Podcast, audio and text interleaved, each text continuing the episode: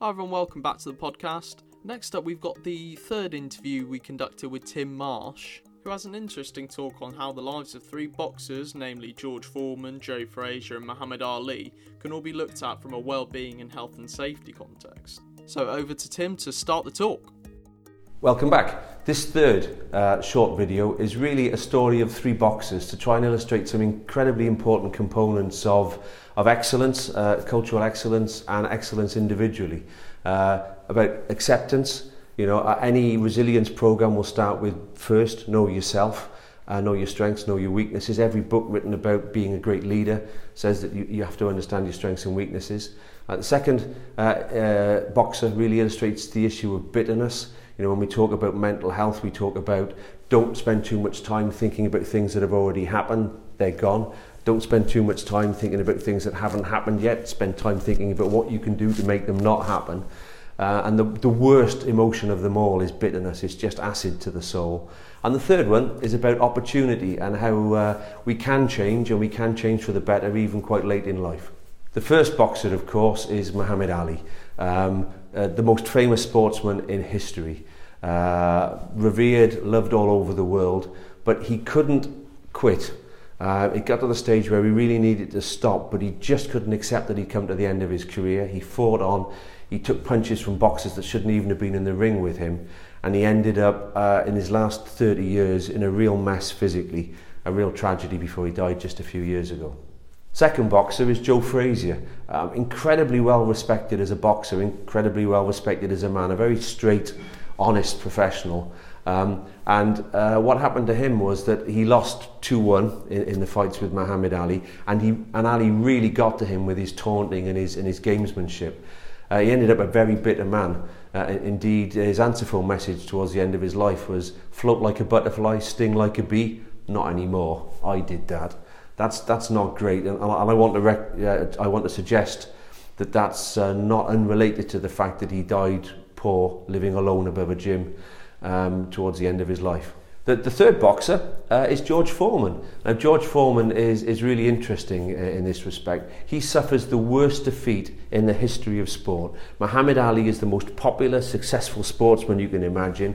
Um, and at the peak of his powers, he fights Foreman as a massive underdog uh, and wins. So you, you could argue that Foreman has suffered the worst defeat in the history of sport to lose to the great Ali, even though he was the overwhelming favourite. As you can imagine, it breaks him. Uh, he fights a couple more fights, but his heart's not in it. He retires. He's gone from the sport at 25. But in time, uh, he finds religion, um, and that gives meaning to his life.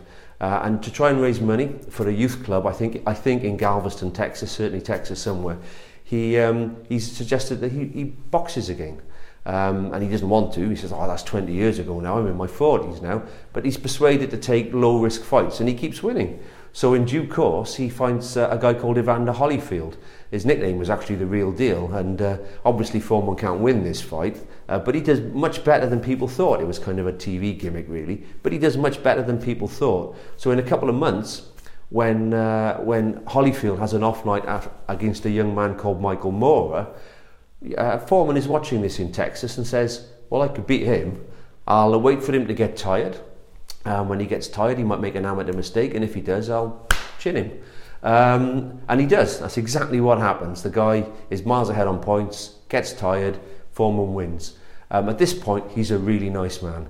Everybody loves him. He gets the endorsement to make some grills. They sell fantastically well. I think he got $183 million when he sold out in his shares. Um, and somewhere in Texas tonight is a really happy, really healthy, really rich, really popular man called George Foreman. Um, and, the whole story, I think, uh, begs two questions. The first one is, um, you know, who won? Um, and I want to ask the grandchildren, you know, for, for their answer to that, because I want to suggest, of course, that in the long, in the long run, Foreman won. And the second question, to take us right back to the beginning of the first video, when we talked about learning, uh, could he have won the way that he won had he won that fight in Zaire?